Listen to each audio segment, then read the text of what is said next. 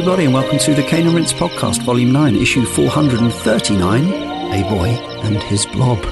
Joining me, Leon Cox, in Issue 439 are Leah Haydu. Blob? Good. Thank you. Rich Davison. Hmm. Hugging noise. Yes. And what's he got up his sleeve? Tony Atkins. No. I think that's the scolding, isn't it? What's the scold? Calm down. I don't know. I never did it because I'm not a monster. More on those buttons later. It's all anyone wants to talk about.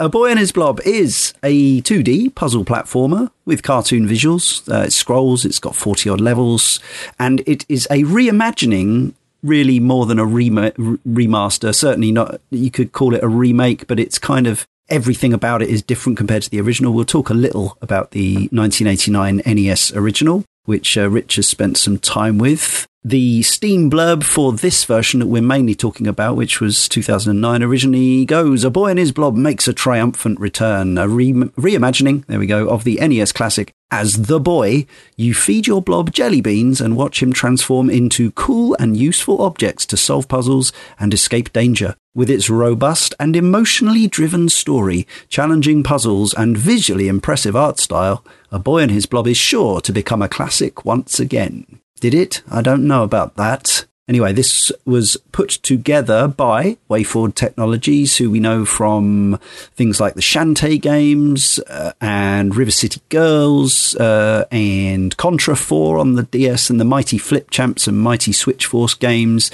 Blood Rain Betrayal, DuckTales Remastered, loads and loads of modern contemporary 2D stuff. They've been around since the 90s and uh, have really kind of c- cemented themselves as one of the studios for making 2D carty- cartoony looking games, I would say, in the modern era. And I think it was. Uh, was it some people from Way Forward who formed Yacht Club, split off to form Yacht Club and make the sh- made the Shovel Knight games? I, I think that's right, off the top of my head.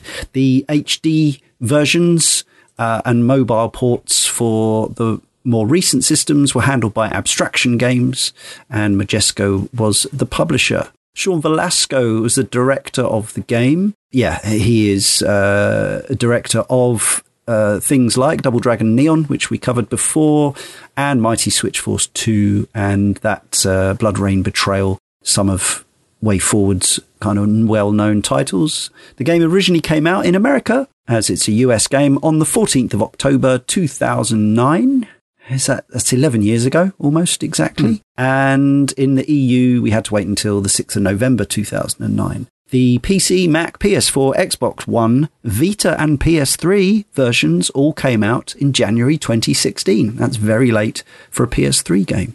Alex79 uk we usually hear from alex from the forum says i started this on vita it's impressive I've never played the original and I like the ideas as a puzzle platformer. It works, works really well and I love the visual style. I think after a couple of hours play, the closest thing I could compare it to, other than the NES game, of course, is an indie game from a few years back called The Swapper. If I had to pick between the two, though, I think The Swapper was much more interesting and required a lot more thought, and was therefore ultimately more rewarding. But A Boy and His Blob does what it does very well indeed. The Android and iOS versions came out in September and November 2017, respectively. Much more recent. The original Wii version, which was on a disc, wasn't even a downloadable game. You actually bought it in a shop, retail wise, as I did at the time. Reviewed really, really well. With over 40 outlets reviewing it, magazines and websites, it got uh, an average critique score of 82%, which is really healthy. When it came out again on those other systems I just mentioned, PS4, Xbox One, PC, etc., really didn't get any t- attention at all. Only five outlets reviewed it that I could find, and those five outlets weren't really very impressed with it at all, averaging 63%. What happened in the seven years in between the two releases? It's interesting just contextually how these things go down sometimes. Or was it all about the Wii remote controls being able to point at the screen and throw your jelly bean? I don't think so. No, probably not. no, probably not. Awards wise, Ace Games, whoever they are, gave it Best Puzzle Game of 2009. Game Shark gave Best Art Direction of 2009. IGN gave it uh, Best Wii Puzzle Game, both editors and readers' choice. And Nintendo Power gave it Best Retro Revival in 2009. As you'd expect, the later versions didn't win any awards. User reviews, again, Nintendo, over there, they really like it. Well, 13 of them do, 8.5 out of 10 from punters on Nintendo Life. On Steam, I would say still more positive than the critical reception, with a very positive rating from the punters. I know there are at least two higher than that, maybe more on on the Steam user reviews, but still very positive. I mean, that's very positive.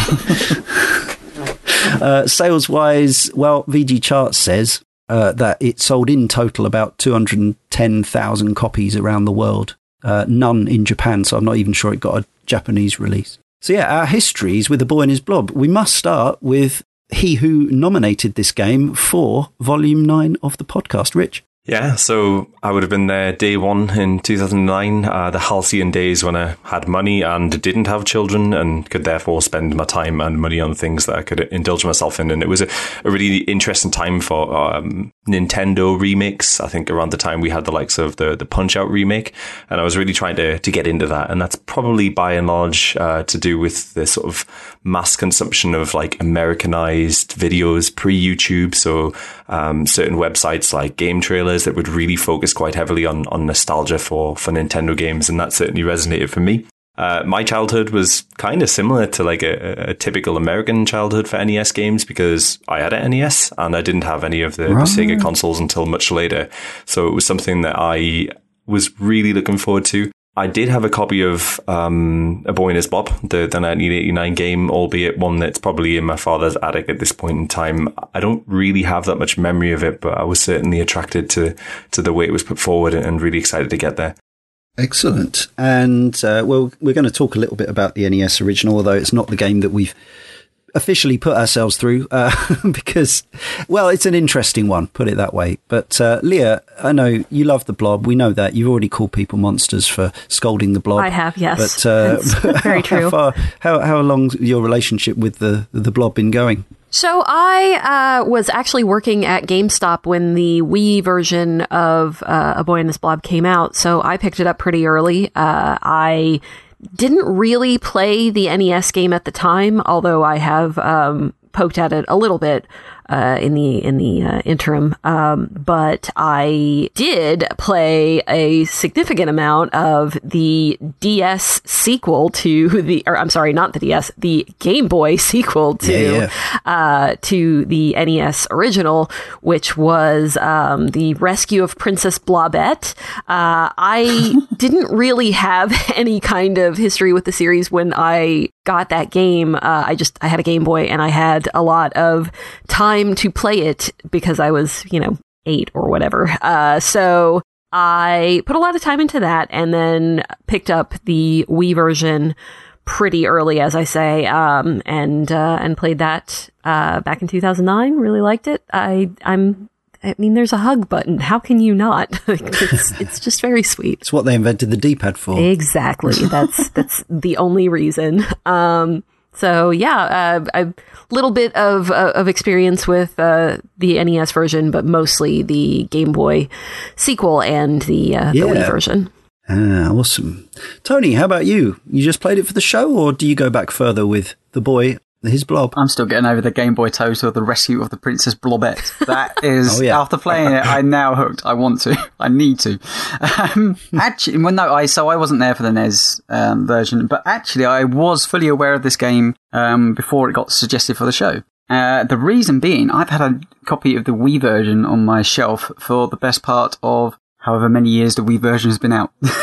11 years. 11 yeah. years. And it sat there looking at me saying, you should play me one day. And of course, like many other things, it just got pushed to the very back and, and that's where it sat. But I've seen the spine of that, that game for many years. Yeah. So, um, out of convenience sake, I thought, well, actually, I know there's an Xbox version that was released in the store, so it might just be easier than digging out my Wii to, to go with that. So I went to look in the store to see whether, um, how much it was, and apparently I owned it. So what? that was one of those brilliant things of apparently I really want to play this game one day because I've brought it twice and have yet to crack it open. I think it has been reduced to kind of probably silly pocket yeah. money prices on, on the Xbox store and, and other places. So, so. Um, yeah, well, lo and behold, it was suggested for the show, and so what better time than finally after eleven years actually going right? let's sit down and play this yes. game. And play this game I did. In fact, I finished it right before the recording. So this is a very fresh take because it's a little longer than I was expecting. Same here. Very similar story. I bought it on the Wii, I think day one, certainly very close to it. I saw some screenshots uh, and I thought that looks like a cartoon. It has a hug button. You probably said to yourself. it has a hug button. It's mentioned in all the reviews. I did. I did know of the original, but I'd never played David Crane's original. We'll talk more about that in the in a minute. But I remember it coming out. I remember it being reviewed in the multi-format console magazines of the time, and thinking it looked interesting, but uh, never had an NES, so never played it. Uh, bought this because, yeah, basically because it looked really sweet and it got great reviews. And then I looked at the spine sitting on my shelf for a decade, uh, or at least I would say seven years until the PC version came out. And I actually just I sold my Wii copy because I knew I could. I think this was I, I think it was like six pounds in a Steam sale for the for the PC version, and I could sell my Wii boxed original for about 20 quid. So it was a simple kind of mercenary maneuver. Uh, maybe, maybe I don't have a heart, but actually that, that Wii version is a 480i game or 480p and the PC version and the modern versions aren't exactly super high res because I think they still had to kind of just upscale the assets that had been drawn. So yeah. you can definitely, they don't really look uh, like super high res, even if you're running the PC version in, in 1080 as I was. But it still looks a little bit crisper than the Wii original, not always for it's not always actually preferable in some ways. I think maybe a CRT would be the best way to play this. It's funny you, you say that, all those including the graphics. That is true though, because I've been playing this game both on 4K and 1080p on two different sets yeah. of consoles, and I'll, I'll, tell you why in a sec, because it was really odd. But the 4K one, mm. they really are stretching stretching it, there is some, you know, you can start seeing some fairly sizable pixels everywhere. Yeah. where on yeah. the 1080p version, it actually looks a hell of a lot crisper and better. Sure. And I'd say that okay. the reason why this was, I randomly, I could not get, um, Boy and His Blob to run on one of my Xboxes. My normal, one of my normal Xbox hmm. S's, uh, just would not load the game. It just freeze at the start screen. Apparently it's a well-known problem, but one of my daughter's consoles, you know, different Xbox S work perfectly fine. So really odd. I hope you introduce them to the hug button. Uh, the real yes. life hug button. they they watch me play it and they can see Daddy getting angry. So I'm, I'm not too sure. yeah, sometimes the hug button seems ironic in this game for sure. Uh, but yes, so I also uh, underestimated the amount of time it takes to complete this game as much as how long to beat is a fantastic resource. We have recently questioned a few times the the sort of the mm-hmm. how the, the the maths work on that, or in that if not many people are completing the game and they're they're they're already big fans of the game and they're mm-hmm. logging yeah. these unrealistic times, it it's actually can be a bit misleading. So, like Tony, I ended up finishing this pretty much an hour before recording, or an hour and a half. Uh, there's also a couple of extra levels at the end and a, and a final final boss and um, yes so and I didn't collect all the chests and etc etc but none of that stuff's actually essential or mandatory but here we are I'm glad to have finally completed it so yeah David Crane is a bit of a legend through, throughout the 80s from Dragster on the 2600 uh, through things like Kaboom and Pitfall and Pitfall 2, of course, the Activision Decathlon, Ghostbusters and Little Computer People. This guy was uh, the man behind some of some of the 80s kind of most legendary and influential games. A Boy and His Blob Trouble on Blobolonia, as uh, as the original had its full title, I would say came quite late in his uh, sort of uh, illustrious career in, in that sense and probably didn't make quite as much of an impact. But I think it's gone down as a kind of a legendary cult classic. Apparently, it was coded in a ridiculously short space of time, almost entirely by himself. And he kind of had to rush it in the end to get, get it ready for this uh, particular CES uh, expo. It won the game of the show, and people are interested in it. People are still playing it to this day because Rich shared this amazing video. it is broken. This game is completely broken. You can totally glitch it uh, and complete it in two minutes or less if you know your way around. Uh, but even without that, it's a really weird game. Like for all the cutesiness that we're going to talk about and the the cartoon looking, you know, softness of, of the, the version, the, the, the WayForward version. Rich, I know you've been back to this for the show. A Boy and His Blob Trouble on Blobolonia is weird.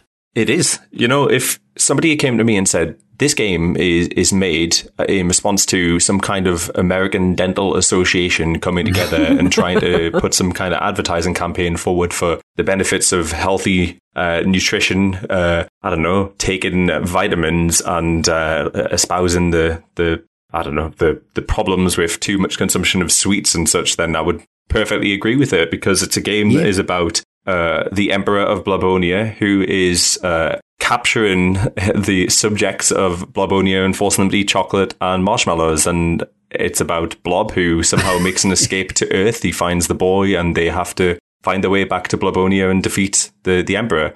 I think end to end, this game is about 30 minutes, and it's just crazy throughout. It's really good though. So what is it? It's it's a game of two halves really. The first half is a sort of collectathon. You need to try and negotiate Earth. So you start off on the street level, you make your way down to the subway, which is an interesting excursion for a six year old boy and his blob. Mm. And then you enter a very complicated network of tunnels in an effort to try and find treasure that you just then It's an eighties game. Exactly. yeah. You then got to exchange that treasure for, for nutrients, which you then use to uh, defeat the, the Emperor, which is great. I had prepared. None of that happens in the remake. Yeah, yeah. I prepared this this really lengthy, uh, almost film paper of how uh, a boy in his blob was akin to Spec Ops: The Line because all you really seem to do is descend into the depths, but it isn't quite the case. What do you do? You go down there, you collect sewer blob beans, and then you use or the poo, as we root beer bean. Yeah, use the root oh, beer bean to blast off to Blobonia, where you must then yeah, yeah, enter yeah. the second part of the game, which is more like a sort of puzzle platformer. Uh, you've got to negotiate through a few levels, make your way into the palace, and then uh, tip the nutrients all over the the emperor, who looks like Jabba the Hutt. It, it really and, and, and crazily so. it, it, just feels like a like a passion project. You know, we talk about how uh, David Crane developed this game within like a, a really small matter of weeks, maybe six weeks, weeks, or so. Yeah. Yeah. I think it's just that there's a purity of his ideas that sort of shines through. Probably some crazy workarounds that maybe humoured him as he was doing it. And I do just miss miss that eighties freewheeling nutso. Just put whatever you want in a game because anything can be a video game. There's no focus testing. There's no marketing. You know, kind of. I mean, there's not none, but it's it's far more the the industry in terms of what you could put out as a mainstream release was far less risk averse. I mean, they didn't know what kind of, you know, even this was post the video game crash. They were still like willing to make these insane experiments. This game, as well as having Jabba the Hutt as the end boss, it also pretty much lifts the Indiana Jones music uh, fanfare at the start and the font. Well, okay, so it is the opening riff of um, Indiana Jones, but I would also put to any uh, British member of the audience that it's also the exact same theme as 90s terrible TV show You've Been Framed. I think it's oh, it's ah. right there as well. Brilliant. so he's got wow. a, an eclectic taste, doesn't he? Could I say that as cute as the blob is in A Boy and His Blob 2009, the blob in the NES original Terrifying. is kind of hideous, hideous. Yeah. Well, He's is got there is there a hug button? That's that's really what you I wouldn't want to hug this thing. It yeah, would probably, well, no, I mean probably that's, devour I, your soul. I, but what I'm saying is that if you actually hugged the blob, maybe you would uh, have a uh, heavier connection to it. That's just a theory. it is nature's panacea, I'm sure, and it certainly works in, in the sequel. But uh, as Leon mentions, I think it would probably be profoundly disturbing trying to hug this this creature. And the kid we, will talk about the animation of the, the kid in, in the remake, but in, in the first game, he's again, it's this kind of he, he doesn't really look like a six year old in the same way, does he? He's this kind of weird, leggy, bouncy, hunchbacked, loony. strange hunchback, inertia. Hunchback. Yeah, the, the, yeah. Mean, the, the, animation's slick. You know that goes without yeah, yeah. saying. It's just that there's a, a strange movement about it. He seems to lurch around there, and it's um like it feels like all the animation went on Blob, and, and let's kind of give credit where it's due. The the actual animation when you feed Blob any of the beans in, in the NES game is is wonderful. And did you manage to beat it? In legitimately, like you were planning to? Oh, yeah, I gave it my best shot. So I was emulating it despite owning the uh, the cart, albeit sure. one that I can't play, and I got myself into an unwinnable state at the end of the game where I'd ran out of. Uh, I remember reading about that at the time. So you can obviously in the remake you've got infinite beans yeah. of all kinds uh, and it only gives you the kinds of beans that you need. But in the original because it was the 80s and possibly because the game was coded in six weeks you can paint yourself into a beanless corner. You certainly can yeah. And that's what i found myself doing. But i think the, the thing that's worth mentioning is this game end to end when you know what you're doing is about 25 minutes long so to go back there recover yeah. some more treasure and then exchange it for the, the all important vitamins really doesn't take too long at all and um, yeah i did complete it i saw saw the end credits, albeit uh, I did have to go and um, maybe once or twice uh, save scum, but I feel like that's that's fair for, for oh. a game that's NES hard. Any 1989 NES game, yeah. The last thing I expected to do was come on this show and uh, be fascinated by the the uh, history of well the the story or the extended fiction of Blob. I, I, just didn't know it existed, and I'm now excited. I want to go back. Did and, you not? No, n- not in this way there is actually a little bit more like to Blob in in the NES game. So, for example, he's got a name. His name is Blobbert, as opposed to just simply Blob. And I think they've really tried to sort of give him an identity. oh, if I'd known that before, that would have been brilliant. I would have used that the entire game. Apparently, it was only jelly beans for no apparent reason, just because they were small things that he could fling. You you could fling at a character, but also another aspect, of course, be, being ancient games design and whatever else uh, there are the, the the beans have flavors like beans do, whereas in the in the remake they're just colors. Mm. You don't never even learn what, which I think is kind of a shame because I know you can look at a red one and think, okay, that's strawberry or whatever, but it's something descriptive. But they to make to help me remember and I'm sure there was a manual with this game as well. Uh, so it's stuff like there'll be alliterative with the flavor. So to turn Blob into an umbrella, you give it a vanilla a jelly bean because it sounds a bit like umbrella and and so on and so forth. Is there any more to that? There's a hell of a lot. So we've got ketchup, which is to catch up. You would throw it on the floor and it would bring blob to you. You've got punch. Ketchup jelly bean. Yeah, indeed. Punch, which punches a hole in the floor that you can fall mm. through. Coconut, which turns blob into a, a coconut shaped ball. I mean, that one's really kind of tenuous, but there we go. uh, the cola, which is the bubble gum sorry, cola, which is the bubble, uh, which engulfs you in, in a nice bubble so you can breathe underwater, and Applejack, which is the, the jack, which makes its way under the, the um, reimagining from 2009. I mean, the rest of them yeah. really aren't worth, worth mentioning. Okay, sure. Well, that's all very good to know. But there was also, so that game came out in 1989 originally and 1990 elsewhere. And then in 1990, uh, in Japan, but 91 in uh, America and then the EU was The Rescue of Princess Blobette, also designed by David Crane for the Game Boy. And Leah, you had this as a youngster. I did. Uh, I I had it, and uh, it from what I can tell, it really did kind of well, obviously it, it was closer to the NES original than it was to uh, to kind of anything else. But uh, so you you also have limited beans, uh, and they I, mm. I, don't mm-hmm. know if all of them are exactly the same, uh, but they will actually tell you what they do. Um, so when you uh, select the bean, it kind of, as I recall, it kind of flicks back and forth between this is what it is and this is what it does. Um, so it'll tell you, you know, you have 30 licorice jelly beans and then it'll say, you know, licorice equals ladder because that's it. You, you kind of have to keep track a little bit more so because, you know, you can't you can't really have differing colors of the you can have green you can have slightly darker green you can have green gray yes yeah. uh, so yeah a little bit more difficult to keep track of which beans do what it worked pretty well from what I from what I recall. I don't. I think that I finished it when I when I was uh, when I was smaller, but um, yeah. I mean, I, I it was one of those. You know, you run around with uh, this cute little blob, turning it into things, and that that's that was the appeal of it for me at the time. No hug button though. No hug button. Still no hug button. I, I think to, it, so, it's worth calling out that. So I watched a video of this, and there is some actual improvements between the NES game and the Game Boy game, um, and and some what I would consider to be detractors. So in the NES game, you, you can't just throw a bean. Um, you need to be next to Blob or within a certain proximity to Blob, and it'll land sort of neatly in his mouth. In the Game Boy game, however, Blob will kind of maneuver himself into position to take that. I really considered downloading an emulator to play this game, and the, the one reason I didn't do it is because it does the Metroid 2 style. You need to collect X amount of arbitrary things before you can actually uh-huh. complete this game, and they are hidden in some of the most oblique places and I was like, yeah, I'll, I'll stick to, to watching a video of this. Thanks very much. I wonder if I would. Uh, I, I, have actually located an emulator version. I've been trying to locate a uh, a hard copy, but apparently it's relatively rare. Yeah, so uh.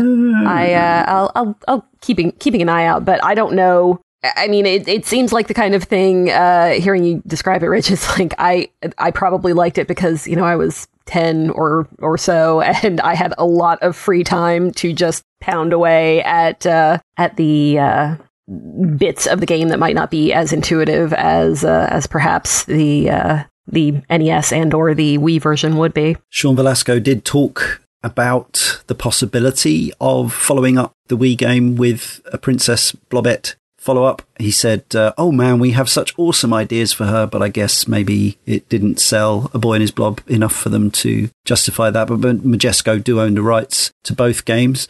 Also, fun fact: Jaleco released the uh, the Rescue of Princess Blobette in Japan under the title Fushigi na Blobby, Princess Blob Osukwe, which translates to Mysterious Blobby, Rescue Princess Blob. Amazing.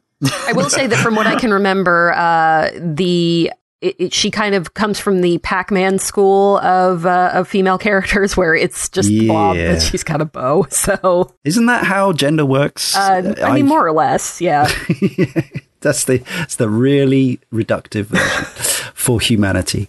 Um, the cancelled game. Uh, yes, there was one DS version. Majesco before they gave it to Way Forward. I'm not sure who was in development chair, but uh, there is a mock up of the cover art, which I think looks absolutely horrible. Uh, does yeah doesn't say who it's by, uh, but yeah, 2007, but canned. So instead, we got the way forward version that we're going to talk about. And here we go. The scenario is broadly similar to the original. When Blobolonia is threatened by an evil emperor, the Blob comes to Earth looking for help. Instead, harsh, he finds a young boy help the Blob dethrone the evil emperor by first dropping, dropping a rock on its head and then smashing in the face with a neck suit. It doesn't say that here. Spoilers. I didn't give the spoiler warning, did I? I'm going to say people probably aren't that fussed. That's terrorizing Blobolonia and establish a friendship with the blob that will last a lifetime. About that. It, it wants to be ET, but as cute as the visuals are, I couldn't I didn't. It's it hardly rose to the heights of the scene where ET leaves Elliot behind at the end of uh, of the extraterrestrial film. For me, did anyone did anyone get?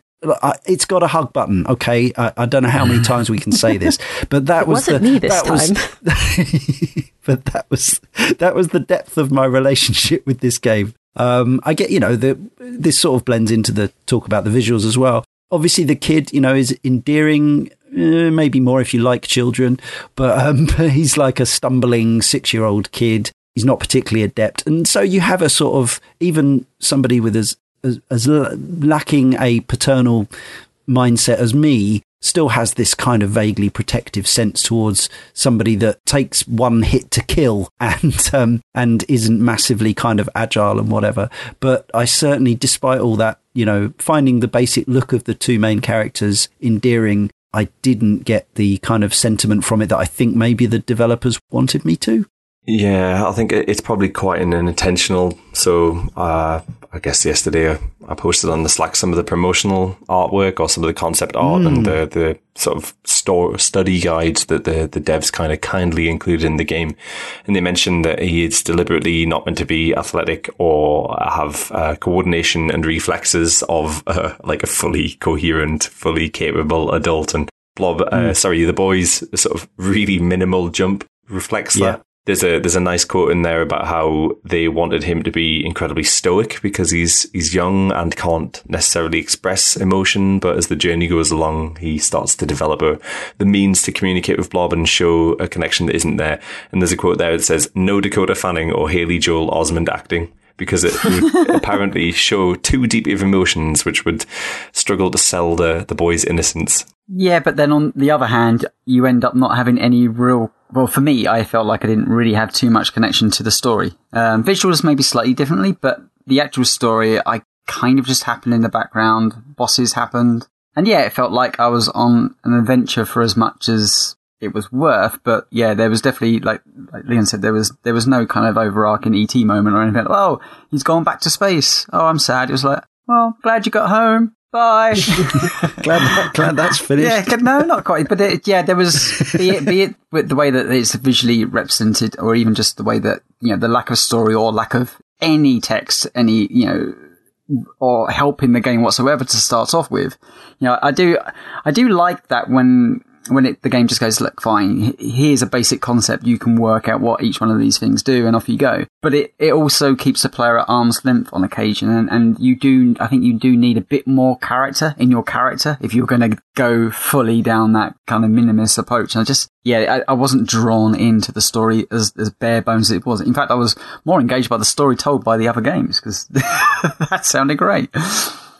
I think that it picks up more for me when you uh, actually get off of Earth and you start seeing the other blobs. That's that's. I agree that maybe in the beginning of the game it's not as um, it's not as upfront about its story as as some people might want. It, it's just kind of a hey, look, there's uh, this cute blob and this and this kid, and they're gonna ha- go have adventures together. Mm-hmm. But then when you when you kind of start seeing, I, I think that that part is actually pretty well told just by where you go and the uh, the kind of side characters that you meet along the way. But yeah, I, I think that it takes a little while to get there. I don't necessarily think that's a bad thing because you are building up the the little bit of a relationship with the uh, with the the pair that you are going to spend most of the game with, and you know, getting together your uh, mechanics and all of that. So um, yeah, I, I, I, guess what I'm saying here is that the story is there, and I think that it is effective, or at least it was for me. Uh, once once you kind of get a little bit more of the background through the uh, the context clues that you get in the environment. There's something to be said about the way in which you play this game as well. So I know Tony and Leona have talked about how their end game time came in at 17 hours to do the, the main quests and then the, the the obvious like two ending quests to close the story, but I actually did the full gamut of, of, of work there. So it probably meant going through each level around about three times. So my overall mm. time to get all the trophies is probably about closer to 45 hours. And the way in which you engage with Blob when you're doing it like that turns the boy from this really endearing six year old into the most obnoxious brat ever because you are constantly screaming for Blob and scolding him to try and mm-hmm. get him to do what you need him to do. A little bit more I don't know, animation, more kind of thought at the end of each level probably might have helped to sort of make that relationship between the boy and uh, Blobert a little bit more sincere. I guess, no, for me, I'm, I'm wondering how much, because the game works perfectly fine. I mean, it's a puzzle game at its very core, and the story is there to kind of push you along and go through the puzzles. I just never felt like they kind of doubled down on too much of the arc. It felt like, you know, the story was there just to hold stuff together, but not necessarily to I don't know, entice the player to play along and see how it all pans out. Like the puzzles for me were doing a good enough job for that, that, that the story could just sit in the background, kind of be there and not, I guess, outstay its welcome, but just be there, though I had very little connection to it other than, okay, I'm in a new area and this is what it's selling kind of. Yeah, and uh, I mean, they were obviously going for something a bit different to the original, which, as I say, is kind of a bit wacky and a bit freaky, whereas this is clearly going for a, it looks like a a, at least a TV, if not a kind of cinematic mm. animation. You could imagine it being a a wordless cartoon or near wordless with uh, you know a, for a children's show or something like that with uh, with you know decent production values. But obviously, it would be more about the touching moments between the two and the adventures they get up to rather than the yeah just throwing beans and shouting at each other um, uh, and and dying over and over again, which is uh, something that happens quite a lot, uh, unless you really know your way around. Just one perspective the, that I think is, mm. is, is worth taking is something that I was thinking about today. Like I, I didn't mention this in, in my introduction, but I, I, quite like games that are like indirectly in control of one thing. So I like uh, Sleepwalker on the um, on the, yes. the Mega Drive, and this was know. one of the the touchstones for me when thinking about. Even though, yeah, I mean, maybe Sleepwalker might have been influenced by the original in some ways, Quite but possibly, yeah, bit of a stretch possibly, but yeah. Yeah, and and um, Alex seventy nine UK mentioned the, the swapper at the same time. Like, mm. what a what I'm. Uh, this sounds like I'm being an apologist for A Boy and His Blob, a position that I never thought anybody would ever really want to take. But like,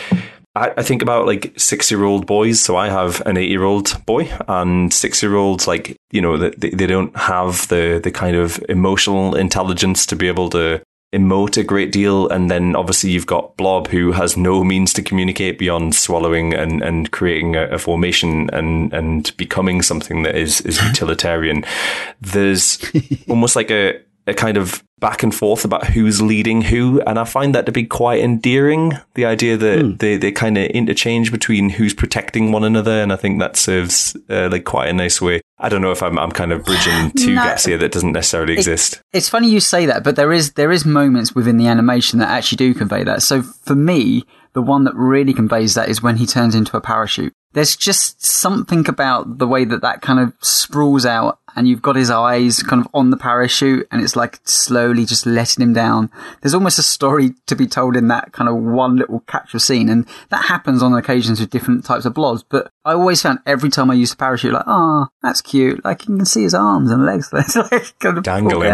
Yeah. It's nice the way he just turns into a sheet and he packs him into his yeah. backpack and so on. But it, there's, there are, and and again, I know one shouldn't sort of apply real world logic to these situations, but I I do wonder about in terms of actually a more free form puzzle game that had more solutions where you could at least, and I, I realise this would have made the, the the job of designing the levels and the puzzles very different to make them still challenging, but some you're basically you're given a loadout of jelly beans before each level that are exactly the ones you need to solve that level, which is definitely to me preferable to being yeah, careful, able to start a level that with the beans that won't let you complete the game, like you know probably would have happened back in the day. But I do wonder if there was a more a possible, a more sophisticated game possible that allowed multiple solutions with multiple loadouts of jelly beans. If you see what I mean, that's a bit of a leap from characterization, but um, but it sort of felt relevant. I guess that's interesting because I don't. Well, there, there must be a set route way of doing certain stuff, but I wonder. I felt my on myself on occasions feeling like I did ad hoc a few scenes that yeah, I wasn't. I agree. Quite, I agree. Like, yeah. I felt is this the way? Like I could once I've done completed a little challenge, I'm like, oh, maybe I should have just done that. Like at times you have to press switches, which opens certain areas, which makes sense. But there was definitely a few times I put something on somebody and move that, or I could have just bounced across yeah. it on my thing. I was like, oh, there's a bit more kind of variation. Yeah, I agree. I think that there's just enough uh, in certain particular individual puzzles and moments where, yeah, I, I had exactly the same feeling as you. Like it was, it was supposed to be you or the blob that stood on a pressure plate, but you ended up luring an enemy towards it, or you set off a chain reaction of explosions that knocked a block down that you were actually supposed to push down, or, you know, that kind of little thing, just to make it, because a lot of the sequences are just stand in exactly the right place, drop the bean in exactly the right place, make blob into exactly the right thing, and progress. The boss fights are certainly like that, and we'll come back to those. For me, there was enough overlap in some of the uh, the, the functions of the different uh, beans, the different things that the blob could transform into, um, right. that it it did keep it feeling to me like you did have a little bit to figure out. Mm-hmm. And and that was certainly not always the case in every puzzle or every level or anything, but uh, but yeah. kind of like you were saying, Leon, it it it there were enough times where like I could either um, turn the blob into an anvil or I could turn him into that horrifying clone thing that I still really have some issues with. I think I soulless marshmallow oof, boy. I don't like that at all, but uh, but you know you could use that for uh, some similar things, you know, and I, I yeah, I that that actually did work for me pretty well. In the the main story, obviously the I, you know I, I reciprocate everything that's been said here, and there's a couple of instances where you know a ladder or a trampoline will ostensibly do the same right. thing. I think yeah. what they probably it's probably quite speculative, but I think what they try to do is instead of going for versatility, if you look at the um, and, and we might get into this during the gameplay, the the challenge missions, which is what you would unlock if you collect three uh, treasure chests per level. What they've probably done is is thought, hey, let's sweat the asset a little bit more and try and make things very acutely challenging and and make it a, the perfect expression of how to use these two uh, bean varieties in in in a specific way, as opposed to let's kind of open up the the kind of freedom that's there. Yeah, that makes sense. Well, we're still on uh, still thinking about characterization before we move fully into gameplay, uh, I think we do need to talk about the audio. I suppose the speech first. Uh, the boy has uh, a child's voice. I did actually catch the name of the children, um, now adults, presumably. It is the the directors or the lead designers' children. Oh, right. Which makes which makes sense. Which also, uh, yeah, the animation. I think we, uh, we, covered the original Prince of Persia just recently, which famously had Jordan Mechner's little brother rotoscoped, but in this case, it was more of an observance and uh, uh, uh an artistic uh, interpretation of a child. If I may, can I just say there's, there's like a beautiful Please. sort of clip that you can unlock if you have the uh, desire to go and do the challenge missions where it's clearly home video of um, the character oh, animator right. or uh, the the lead designer filming his children as a frame of reference. And uh, in order okay. to capture the wow. the kind of um, squishiness of Blob, it's a video of his son hugging a sleeping bag that's been rolled up. Oh, that's really good. So yeah, that's interesting. Again, total synchronicity between this and the recent Prince of Persia podcast without any thought went into that whatsoever. But yes, so the the the boy has a the voice of a young child, um, mainly saying blob in different kind of different levels of urgency, but never um, the child is never terrified. I don't think, or uh, even though it you know it kind of sort of apparently drops dead when you hit spikes or get exploded or whatever. Obviously, there's no gore or anything like that. Uh, there's just a there's just a, a dramatic a dramatic sting and fade to black. Yeah, they could have again for if they'd wanted to go down the more obviously as you said by design no no no Elle Fanning or was it Dakota Fanning one of the one of the Fannings uh, or or Haley Joel Osment kind of child actor histrionics they didn't want but they could have you know maybe they could have made in the same way that Nintendo make Luigi scared in Luigi's Mansion. They could have had the kid being a bit more kind of nervous of his surroundings or something like that. But I guess again, maybe it's it's it's what you were saying about the kid being uh, almost too young to know what's scary and what's dangerous. Which is, in and of itself, an incredibly chilling thought as the parent of, yeah. of young children, and I'm sure. Just off, mm-hmm. go off to space and go into an, a, a, a, yeah, just get yourself factory. into the subway. Go on then, off you go. yeah. Fine. Just, when you get the jelly beans, just uh, eat them right away. Again, it lends credence to the, the concept that this is also an approximation of a, a young child's descent into madness. yeah, that's definitely the subtext. Yeah, like, yeah. Uh, it's been yeah maybe it ate too many jelly beans, or what it thought jelly beans were actually psychoactive. Somebody's undergraduate thesis will definitely be written on this, I'm sure. air quoting that. vitamins. Yeah. Um, Yes, and the whole thing is accompanied by some music by Daniel Sadowski, who's uh, probably best known in the games world for writing some of Dota 2's music. Uh, a lot of people play that game. I'm not one of them, but uh, or Sadowski probably because American. I think some of the pieces are really nice. I just think that um, it was. I think it's actually interesting now because one of the things we've talked about in these podcasts and in Sound of Play is how we've almost not noticed how, although Lucasfilm came up with uh, iMuse back for Monkey Island 2 in 92, it's taken decades for music to become properly kind of sensitive and interactive and context sensitive. So going back to a game from 2009 where the music just kind of plays and never and uh, you know cues come in at certain preordained moments.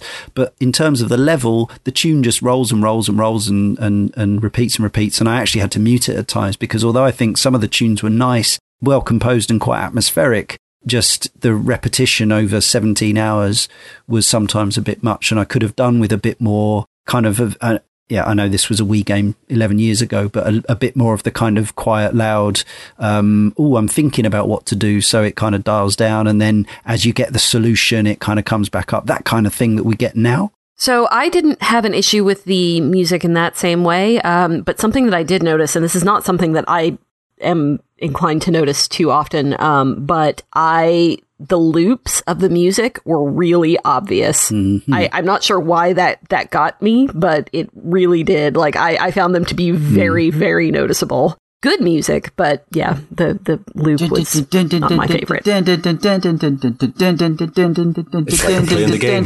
yeah, it's that you know that's fine, and that's and for me that's you know a part of the game that's actually quite not essentially tension filled, but you know there's a bit more kind of atmospheric mm. stuff going on. But yeah, that that loop for you know the best part of you know two hours. Yeah, uh, yeah. like, okay, yeah, no, I get it. That's yeah, yeah it's there. the same music for several levels in a row, each of which are probably when you're first playing them around 15 minutes long, maybe 10 to 15 minutes. When you, while you're puzzling it all out, yeah, it's a bit much in places for me. So yes, I, I switched to, uh, I was playing on PC. I was doing the, you know, kind of tabbing between, uh, ha- having a YouTube tab open with something else playing and, and things like that. Leon, come on, sac- sacred of the game. Come on.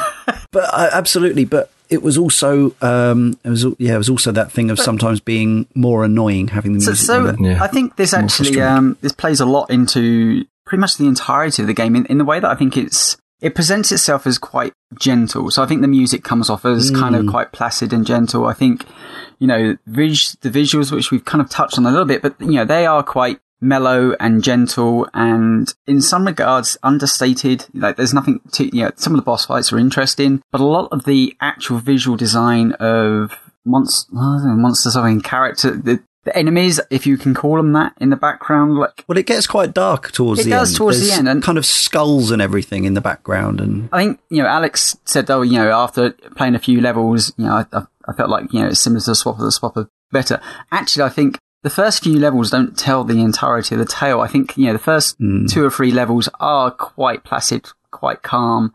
Um, and yeah. that's what you probably go in there expecting from the cover art. I did, yes. The, yeah. the, the late, latter half of the game, I think, is a lot more interesting, both from a gameplay standpoint of view and from a visual point of view. So, you yeah. know, I think if, if people are going to jump on this game, I didn't give it more than just the first few level sets because I think it really does open up both visually and um, gameplay. So we should, we should actually, you're right. We should talk more about the backdrops mm. before we move on because I think um, they were one of the things that actually sold the game to me when first looking at it, as well as the you know the cartoony looking boy. These really nice hand drawn and mm-hmm. presumably painted and scanned in and digitally touched up uh, backdrops. And yes, I kind of I don't know why because games are rarely like this, but I did sort of assume that the whole thing would be foresty, woody areas. Mm. But of course, it's a multi area game. Of course, it's got four sets of uh, kind of art styles and tiles mm-hmm. from the woods to a more urban area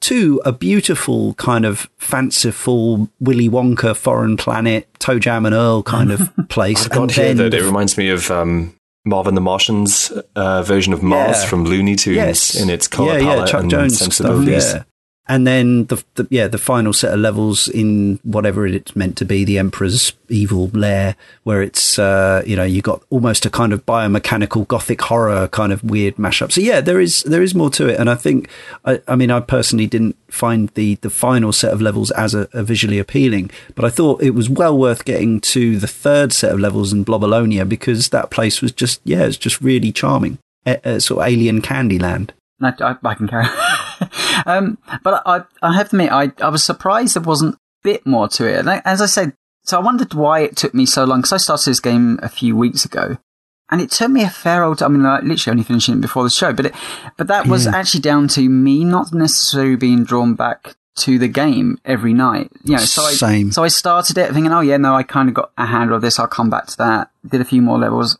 Yeah, I'll come back to that. And as the show start, started to approach a bit more, I was like, oh yeah, I really do mm-hmm. need to actually, you know, sit down and and play this.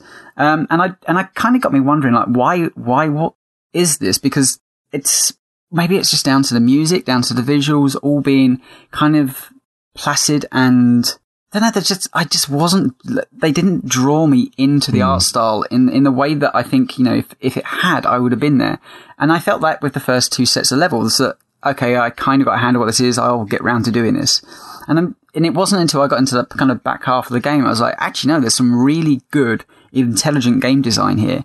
Yeah. But I, I never I never actually felt encapsulated by the. I I think I agree, and, and for me, it, what I would say is it kind of has a lot of sensibilities of a lot of like mm. sort of early 2010s throwaway um, mobile games. I'm thinking like Cut the Rope or Angry Birds, where it's hey, oh, spend yeah. two mm. minutes in a level and then collect three things to unlock something else. Mm. So there's a sort of temporality about it where I'm not necessarily inclined to, to want to stay there. And I also want to say, like, for me, it has the gentlest difficulty curve of any game I think I've ever played. I was going to mention, might as well mention it now because because it's it's it's related. This game has literal signposting until the last area of the game. Like part of me was very grateful for that because sometimes I'm stupid and I don't work these things out. But uh, part of me was th- there are points where it give, it doesn't hold your hand later in the game as well, where it is like I don't know whether to fire myself across this level in a cannon or you know kind of take a take a, a, a leap to the sky or you know make myself a platform or whatever else. But oftentimes, even in the very last world of the game, there'll sometimes be a big set of wooden boards with a red sign painted on them telling you what bean to use, which is not so much a lack of difficulty curve as pretty much we don't either we're not confident enough in our level design or we're not confident enough in you as a player to work this out. So I have a couple of things on that. First of all, I think that I actually disagree about the beginning levels of the game um, because I found that to be one of the. I, I think that the first half of the game and the second half of the game are almost different types of game. I, they they have mm-hmm. the same mm-hmm. mechanics, obviously, but Richie was mentioning about how the, the levels are very short and and pretty simple and self contained. And I actually mm. liked that a lot. Um, it it it kind of made me um, made me feel very moreish, I, I suppose, if you, if you want to look mm-hmm. at it that way.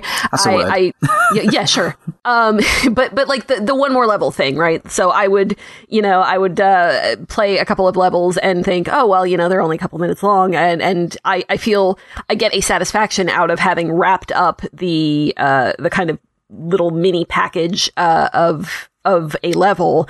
And mm. uh, that that to me was pretty satisfying. So i would you know want to go on and do another one and do another one and do another one.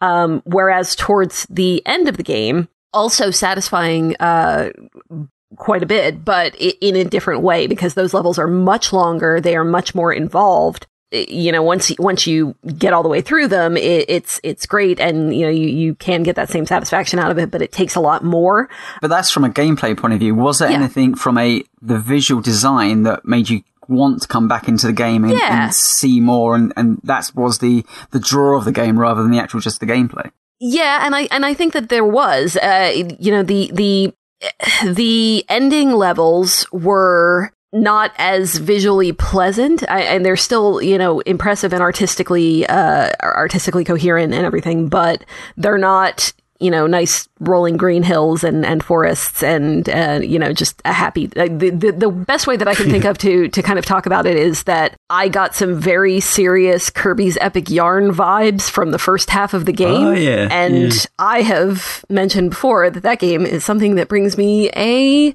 huge amount of just mm-hmm. joy into yeah. my cold black Same heart. Here. But um, yes. yeah, and and that that's I, I, think that it was just enjoyable in that first half. Um, and, and, that's not to say that I did not enjoy the second half, but it is. A, a completely different type of enjoyment for me. I, I think somewhere where this is coming from, the last platformer I played was, was actually for the show, and that was the original Rayman to say that they are two very different games would be an understatement. Rayman is a horrendously hard game, uh, where actually Boy and Blob is just a challenging game uh, in its own right. But um, there was something about Rayman, just the way that the levels looked, that just had so much character that kept throwing me through. And there's so many other games like that. But I was surprised actually that this the visual style of Boy and Bob. I think that's probably what I went in expecting was a bit more like, oh, based on the cover art, which is terrible, right? A bit more whimsy. Yeah, just a bit more kind of charm and I all I'd ever heard is it has a hug button. I'm like, oh my god, this game's going to be so great. It's got a hug button. It's going to look so brilliant. And actually, what I walked away was going, wow, that's a really cool puzzle game. Yeah. If I just didn't think about the visual design again, like that's fine. Like if someone, I could, I could put a puzzle out in my mind right now, and that's the thing that's going to to stand there. But actually, to walk away from the game, I'd be like, I'll probably just remember the box art cover again which is weird. It's not a. It's not like a. I, I won't mention the title because it would be a spoiler for that game if you go into it not knowing. But it's not. It's not.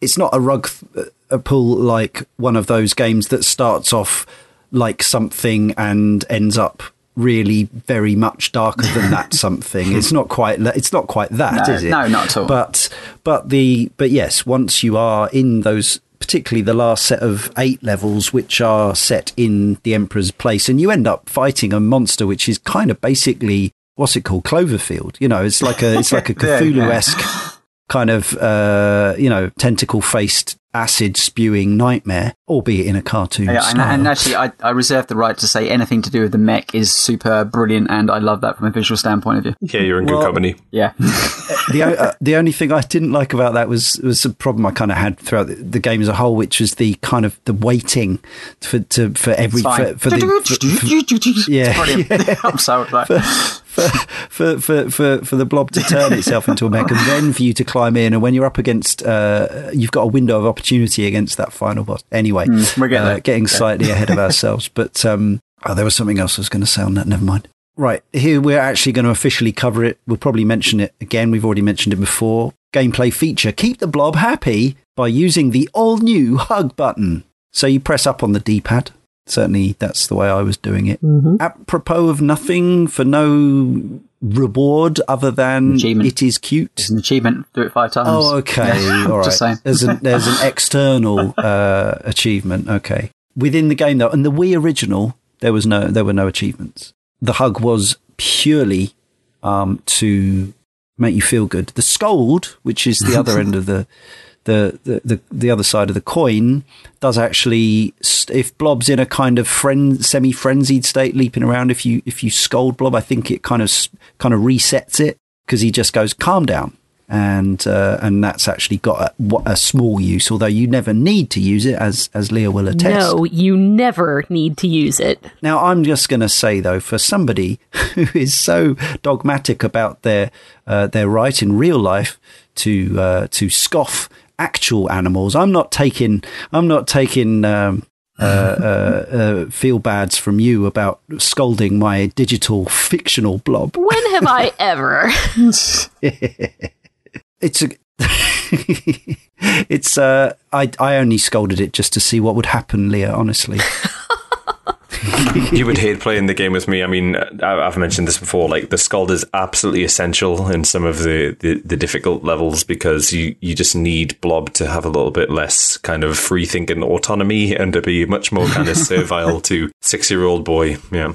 Uh, and also, you're the person who uh, let it be known uh, whenever you see a random animal roaming the streets in Tom Clancy's Division 2, you kill it. You, you summarily execute it in cold blood. Oh, look, this shouldn't stick, okay? Do you know, I do a similar thing. Uh, so whenever we were playing some uh, like Elder Scrolls Online, I, I shoot the rabbits and stuff because they give you materials. My poor wife who plays with me gets upset every single time. It's like, yeah. what did like it the do? dogs in the Division Two. Yeah, it's hard. It's uh, there, there's it's always this weird yeah this weird relationship in games. Um, yeah, of course I've slaughtered billions in games of humans and animals alike. But yes, definitely uh, tend to feel worse about the the, the cute ones. Thanks for that ad, uh, ad, hominem attack on. So, so the hug button serves no other purpose than to make you feel good, right? I, we're not talking layers upon layers that it, the blob gets better abilities just purely out of the fact that you love him so much. It's just there. I, I, and I think that's why people like it so much. yeah, almost, so, because so context, like I think we are all grown adults and like this is a 17 hour game that we're playing for a podcast. So I'm imagining we're not inclined to role play a six year old boy for the purposes um, of, of kind of enjoying the time. But the way that I played this game, there was no time constraint. I've played it many times across many platforms and um, with many of my children. And, and the hug button is an essential part of the role play for, for them and for me. And I'm not really sure if that means anything or has any import in this particular situation but it's it's a really kind of interesting way for, for my children, for example, to try and engage with the game that otherwise might be very hard for them. They might say, you're going to want a reward. You do say that, but hmm. um, my one of my daughters did say, "Oh, can you press the hug button again, Daddy?" So, so that was beautiful. But then again, she was then playing Sims and locking them into rooms without toilets. So you know, you know, it, it, works both ways around. Well, for, for a sure. seven-year-old. I mean, that's the. Uh, I mean, I'm, you know, I can remember being absolutely just totally cruel to uh, to certain insects and things like that as a child. But yet, you know, I, I loved my I loved my cat and my dogs. It's uh, uh similar, only not real. Monsters. The good thing about the hug is uh, is uh, you know, like Rich saying, it's based on you know, the animation's been taken from footage of a kid hugging a, a, a sleeping bag or a duvet or whatever it is. It's. I don't think it's that many frames of animation. Maybe six or eight or something. I don't know, but yeah. it's. Uh, but they're really beautifully drawn, and it and it is addictive. You say Leo on the one of the best things is when he he you turn him into a ball, he gets eaten, blows up, blows up whatever the black good, goo thing yes. is from the inside. It comes over and you go, give us a hug. It's it's that that is a magical. I did that after your suggestion, and it's a magical moment. It's like a good boy. Did you seriously, Leah? Did you uh, did you actually never scold your blob? No, I did not. I didn't. I, I mean, I, I really didn't. I was not doing a whole lot of the uh, the challenge levels, so maybe maybe that's a thing that would help. Here. Could you have been? Could you? It's a very mild scold, I will say. Yeah. It's like if I think if it if he started beating it with a stick and calling it a useless sack of crap, then wow. then maybe maybe maybe maybe I would have been less inclined. But all he does is go, calm down, like almost for your own good. I- Anecdotally, though, I tell you what, the, the game is, it doesn't tell you much, does it? So I, I went through the first few levels and I hadn't actually realized you could jettison like the beans across the across a map. So I yeah. I thought for a while like, well, my arc is just me dropping this blob, and yeah, this yeah, is what I'm going to do. So until I hit a level and was like, how do I get past this? And I had to go into the instruction manual to realize. What's interesting about that is, yeah, so um, I'd completely forgotten that too, even though I did, you know, I bought the Wii version in 2009. Of course, I played the first few levels before I shelved it for 10 years. But I believe, uh, if I recall correctly, with the Wii remote, you you aim where you want the bean to go. Hmm. I think. I don't think so. I mean, it's been no? a good four oh. or five years since I've last played that, but it's got fairly kind of conventional. There was controls. Okay. Uh, I think it's nunchuck and Wiimote. Well, okay, yeah. that kind of makes more sense in a way. Mm. But yeah, so on the version I played it on PC on Steam, you hold a button yeah. down, and then yeah, an arc appears with a, a, a dashed line where your bean's going to go. You can even it even shows you where, where it's it's almost like Peggle. It's going to show you where where it's where it's likely to bounce. It's not always hundred percent accurate, interestingly, and the game is quite good for most of the time for making little adjustments of its own to stop it being super frustrating. So if you throw uh, the bean to make a cannon out of your blob, uh, and it works out that you won't be able to get into the cannon because the barrel of the cannon is over the edge of a ledge, it will the bob the blob will automatically position itself a few pixels back from the ledge so that you can still get into the cannon and fire you. On the flip side of that, there are also moments like that final final boss where I was trying to get it to produce the mech under the platforms, and it was just yeah. saying no, not enough space, not enough space. Even though it makes you know made absolutely no difference whether it, it spawned there. It also took me a, a, while to realise you could actually flip an item around. So say at the rocket or whatever, you could actually oh flip it. Can you? Yeah, if you press left, I think, or right, one of those. Oh, I thought can, I, I, was. It can flip. That would direction. probably make the game a lot. Wow, oh. that, that would make the game a lot easier. I would unspawn the blob and no, then press throw the beam the other direction and then throw, throw the beam in the, other direction. Yeah, correct. No, you can actually just flip the actual. So oh, cannon's facing left, you can flip it right.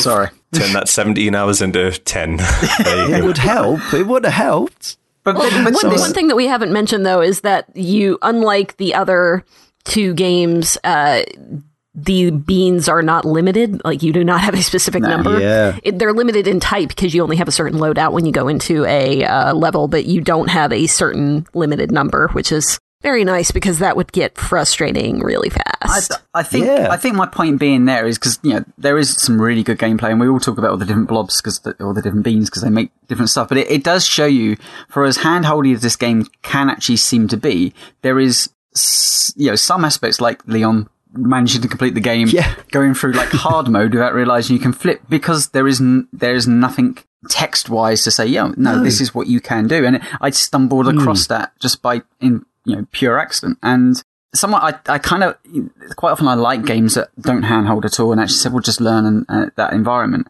And I, you know, mm. I suppose the game taught me I needed to throw a bean, so that makes sense. But the fact that you can go play a game through 17 hours, get through some challenging levels and still not know kind of a, a basic feature does show yeah. you actually uh, that it does, it can fall quite on that precipitous ledge, isn't it? With people actually not not entirely because there is some areas of this game where you need to drop beans through like time gaps and move yeah. blocks around with different characters over a, you know, a long period of time and actually work maybe a you know a five or six stage yeah. puzzle. And it would be helpful maybe if you knew the basics sometimes. But yeah, definitely. And we should say at this point, I think the while this game doesn't give you any time limits or uh, a life counter.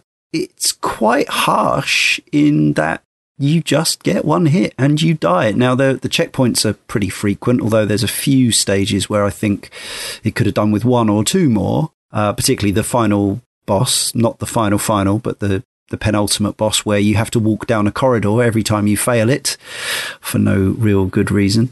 But I think one of my major issues with the game is that sometimes the collision detection feels very harsh oh, and a little yeah, bit goodness, dubious. Yeah. Especially on the um, floating, exploding things, like there, there uh-huh. seems to be no predictability behind that. Splash damage, yeah.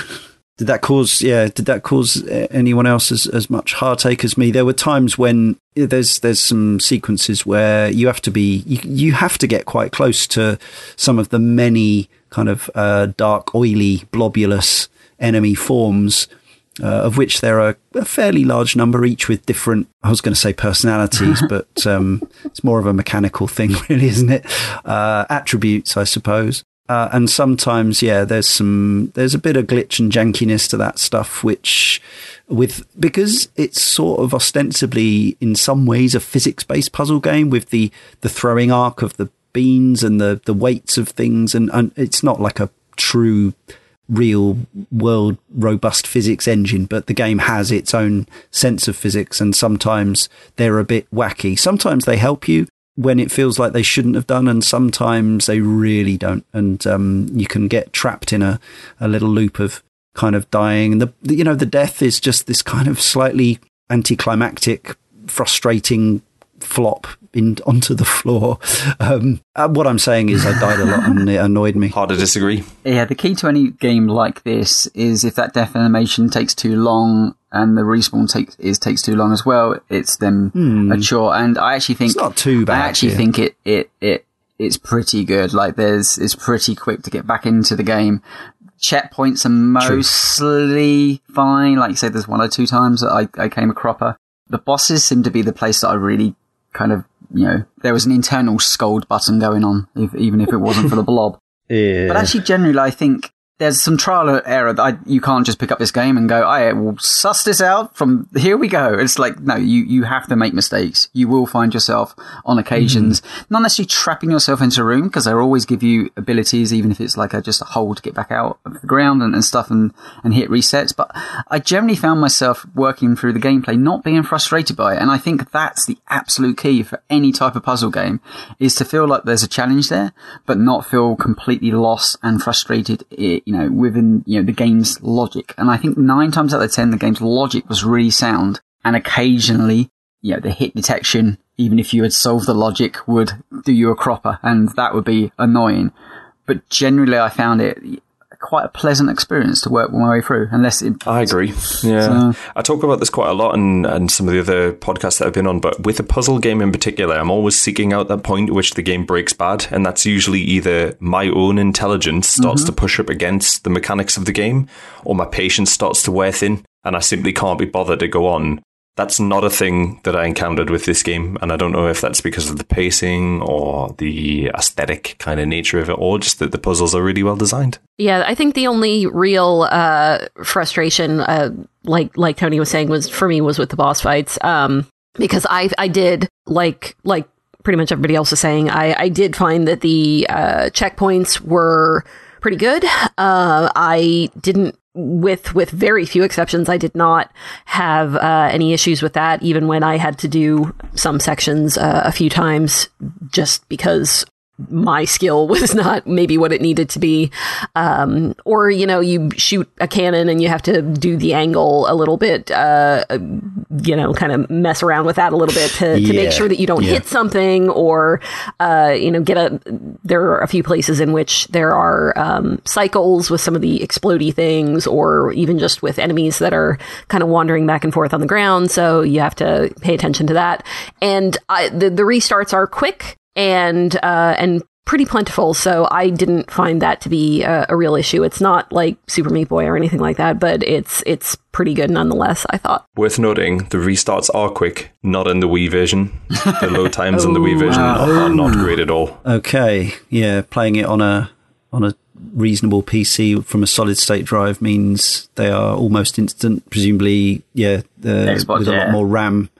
And similarly with the Xbox, yeah, a couple of seconds. Uh, and PS4, right? Okay, so yeah, that's a it's a, a down mark for the for the Wii disc version. Yeah, uh, and is anyone other than me going to be willing to admit at getting so stuck at any point that they looked up the solution? I did a few times, I'll admit. Um, a few places where I was like, I don't get what they want here. In almost every case, it was, oh, you know, like it was that obvious. I just forgot to try that bean in that particular place. Um, and I'd probably be, I was probably quicker to look something up because knowing the deadline was looming and all that than I would have been. Same as you. Like, actually, it's the back half of the game because I realised I was slightly against the time. I, I'd taken my time, and because I know Leon, you you basically didn't collect too many treasures. If I'm half, about half, okay, so just over. Yeah. I I think I'm about fifteen off from all the treasures, mm. and that's pretty good. Yeah, and most of those in the back half there. So I was taking my time, and I have to say, you know, I, I can't most of the treasures are en route, I'm going to say, towards the back end of the, the, game. And the treasures unlock special things. And I haven't actually done the challenge levels purely because I needed to finish the game and I wanted to go back to those and I will go back to those. Actually, there's, I mean, there's a good compliment is that once this show's done, I'm going to go back to the game and actually finish off collecting all the treasures and stuff because I, did enjoy it that much. So that's, that's something. Would you if there was no achievement? Is Probably there an not, achievement? But, no, but there is achievements, but uh, you know, it's. No, good to know, but yeah, it's relevant. Um, but actually, I found myself, if I just, when I started the game, I found myself just running through the level and, and, going, oh, I got to the end. And actually not having those treasures collected kind of bugged me a little bit. So I went back and I actually realized this, and I find this quite often with puzzle games.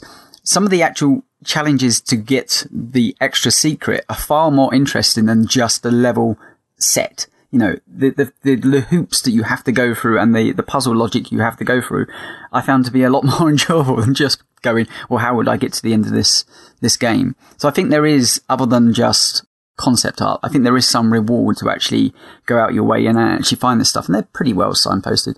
And also the caged blobs. Oh, yeah, they are blobs, aren't they? Yeah, the cage blobs.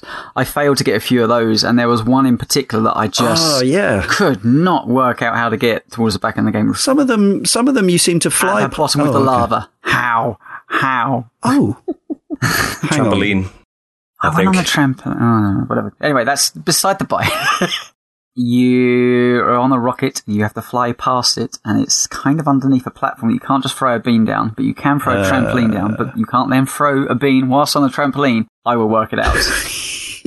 can you throw a bean from a rocket? No, you can't. No, I didn't think so. So Just, um, I missed a few on flybys. Yeah. On, on, the difficulty, like I am, I am the most average gamer, uh, like of all. Like I have absolutely no um, qualities that, right. that make me anything other than just a slightly higher tolerance to to things that make me impatient.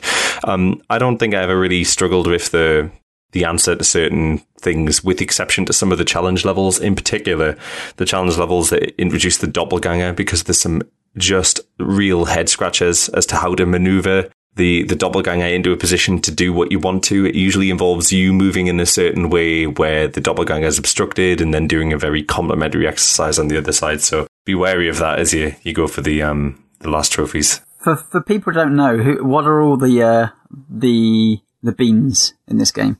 Can we work them out between us if we don't have a list? I've got a list. Yeah, I didn't. I didn't put a list up. I, oh, you've got. Oh, Thank Richard's God. got a list. I thought we could try. I thought we could try. So, Ladder. Uh, in no bean. particular order. So uh, the berry bean, which is a bean that you throw at Bob, it turns Bob into a balloon, and the balloon. Uh, the advantage of that is it just simply follows you, regardless of, of what objects are on the screen. I um, or, or, use that quite often. Wait a minute. Wait a minute. Yeah, wait a minute. You can just keep shouting at him until he turns into a balloon. Yeah, you certainly can. Yes. If you're a terrible human. Yep. Just whistling. Oh, not you as well. no, I'm, I'm there with you, Leon. Just keep on mashing that Y button. You're ganging up on me. Um, Fly over to me. Come on. Listen, it's not. It's not my. It's not our fault that you're. He goes red as well. He's angry. That's his like his no angry face. sympathy for the adorable little blob who is only trying to help you so that Welcome his planet yeah. doesn't die. Do you know what? I've been called a monster on this show on Cane and Rinse a number of times. I'm starting me, to get. Actually, yeah. Yeah, it's true. I well, haven't forgotten NieR Automata, Tony. Keep, I really haven't. that got brought up as well. If you keep being a monster, um, calls him like Nietzsche said so the next is the apple uh, bean, which is uh, it creates a jack, which, as we know, lifts things like cars. It's normally used to sort of elevate elevate something or push buttons in the ceiling. Punch is a returning flavor, and it creates a hole. So that's a kind of ubiquitous one that's in, in most levels. Bubblegum flavor creates a space hopper straight from the 1970s. Licorice creates a ladder. Uh, pear creates a parachute. Banana creates an anvil. Tangerine is to create a, a little trampoline or trampette uh, for mm, jumping. Nice. Coconut creates a ball. Cola uh, engulfs uh, a boy in, in, a bubble made out of blob. It's so cute yeah. when he does that as well. I'm sure there's a, a Vor reference there. Uh, cream. I, am not really sure who wants a cream flavored anything, but cream creates cream a cannon. Cream's all right. Yeah, Mint Cream creates cannon. a doppelganger. Oh, the creepy doppelganger. Yeah. yeah. And last but not least, well, certainly not last year, it's Strawberry creates a shield for the boy to oh, deflect like projectiles. Shield. shield. comes very late in the very game, cool. but is uh, is completely essential, uh, of course. I mean, they all. I have to say as well, because the game starts you off with obviously limited you know, the key one's just, you know, a hole, a ladder, etc. You know, so as you get to grips with, with those techniques and you die, you will die a number of times to the black goo around this area. The moment you start getting stuff where you can, um, you know, set off the goo in its own kind of environment, either with a doppelganger or, or using a shield, loved it. It was like, at last, I can, you know, yeah, not, really empowering. not fall foul to this black goo. Okay, uh, I've already asked, uh, I, was, I was already mooted or posited the idea of a game that's more flexible in terms of its solutions, but how about is there a version of this game that's more interesting or better or whatever you want to call it, where you always have every bean available to you at all times? Mm. And so it's down to you to work out what you need rather than the developers going at the start of the level, you're going to need this slot. I actually kind of liked having a specific loadout, uh, and I think that that's mm-hmm. part of why I didn't really need to look up any solutions. Um, it, for me, uh, I, I found that that was part of the puzzle almost. Like we have given you uh, these specific beans, and now you are. I, I, had this happen a couple of times where I probably could have just immediately gone for a walkthrough and thought, okay, well, I'm stuck. But what I would do instead would be to look at all of the beans that I had and think, okay, well, they gave me these for a reason, so one of these is going to get me out of here. Uh, and and for me, I, I thought that that was a uh, a satisfactory way to kind of nudge you towards the correct solution without necessarily doing the literal signpost thing every time. Yeah. I would also um, imagine from a from a developer point of view, giving yeah. people an infinite ability to use multiple different abilities mm. at any one time would be somewhat of a playtest nightmare. So I I think you know I I liked the more created approach to the levels. Like and, Scribblenauts almost. Yeah, and, and I've and I've played games like that where you've got you know a ton of stuff to you, you you can access, and you you know you have to eventually look up a walkthrough and go well, how would I ever? Like, come on. Where this, you know, when you've got, you know, it's not, it's not like a massive roster of stuff, is it? You know, sometimes it could be the full 15. gambit. Yeah, but, you know, at your choice, sometimes it could be, what, oh. six, seven, eight? Eight? That, yeah, well, I'll, I'll, tell you why it's eight because obviously the um, directional controller on the nunchuck only recognizes eight directions. Oh yeah, but quite often they One won't even time. give you the full gambit of eight, will they? They'll just give you yeah, four quite. just for that level. So I think I prefer the more curated approach. Like, okay, well, I'm not I'm not just banging my head against the wall and going completely the wrong direction. It has to be one of these three things. Even though I did occasionally look at a puzzle and go, well, X would be, you know, a cannon right here would be a far better solution to get out here. He should just turn into a cannon, even though that wasn't an option. You'd have to use a trampoline or something.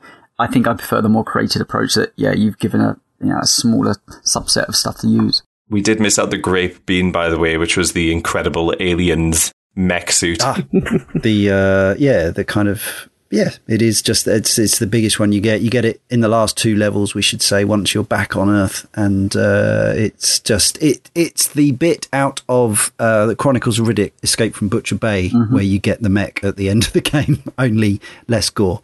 It's uh, the, less Vin Diesel. It's that all empowering everything that had yeah. killed you in the past, you now just stomp through and break, have no care. But uh, there, victory lap. There were some great little moments. I think you know, once again, the game doesn't tell you these things, but you know, dropping down a cannon and realizing certain things will go in the cannon, and you can fire that out of the environment, and you wouldn't necessarily have worked that logic out. It just you know, you don't get the timing right on a cannon and realize you can actually load it up with enemy cannonballs, which is also helpful. Um, also, the cannon, great place for infinite hiding uh, on boss levels. If you're going to get hit by something, yeah. jump in a cannon. It can't harm you for some reason. Eventually, you have to leave the cannon, but you know it makes you feel, you know, uh, safe for at least two or three seconds. That's true. Yeah, some some of the blob's powers are much more um, protective than others, mm. shall we say?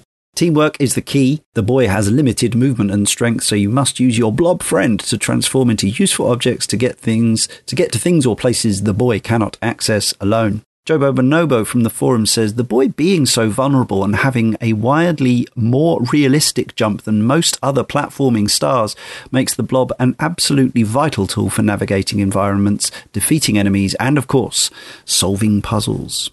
Uh, so yes, we've mentioned uh, the abilities, including the cream cannon, enemies and hazards. Uh, yeah, travel through the Blobolonian outskirts to the Emperor's Citadel. That's what it's called. Uh, through 40 breathtaking levels filled with hidden treasures. 40 additional challenge levels will put your skills to the ultimate test. 40 challenge levels?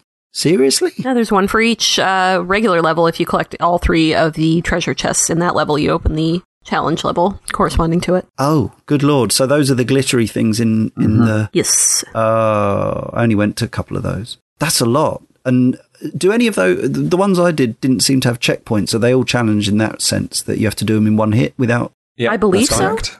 Yeah, so they're usually significantly shorter, but um, you know, we talked about this a little bit earlier. They, they, they sweat the asset a bit and make it way more difficult and, and much more complicated than than what you might find yeah. in the usual journey. So it's quite a lot of game, really, uh, if you do everything. Um, although you described it very neatly, I thought, and niftily as svelte the other day, it sort of is, but it's also, you know, if you want to do everything, if you collect all the chests and then complete all the challenge levels, as you said, what you, you're looking at more like 40 something hours than. Yeah, indeed. Yeah. It, it, it, for a game that looks so gentle, kid friendly, like a children's program cartoon, mm-hmm. uh, it's got, uh, it's got the beast in it Uh, literally at the end. Jobo Bonobo from the forums says the puzzles and jelly bean abilities scale up in complexity and imagination as the game goes on, and the pace was pitched just right, where when it seemed puzzles were getting samey, new jelly beans were added to liven things up again. The game is also balanced quite well with some tricky spots here and there, but never enough to make you quit the game, and with its generous checkmarks, redoing sections is never too frustrating an experience. Another note on the puzzle design is how it encourages you to drop the controller for a second and truly think about what you need to do, particularly in later stages. What might seem impossible can be easily achieved by truly observing your surroundings and the jelly beans you have on you. Once it used this technique to blatantly troll me, there's a section in one of the levels from the final world where you need to get past some spikes below you and get to the left side of the screen to go down a small pit and continue your journey. Now, you could jump off the ledge with your parachute and veer sharply to the left, but doing that will crash you into a floating bomb, so that's out. You look to your far right and you see a giant slime monster, which you could use as a moving platform to go across the spikes, but its path is blocked by, well, a block. So, how do I move the block in order to get the monster to move over so I can travel on him using the blob as an anvil? This was a complex, multi layered puzzle, and after numerous failed attempts, I noticed something. There was an updraft underneath where I was at the beginning of the puzzle area, which would soften my fall.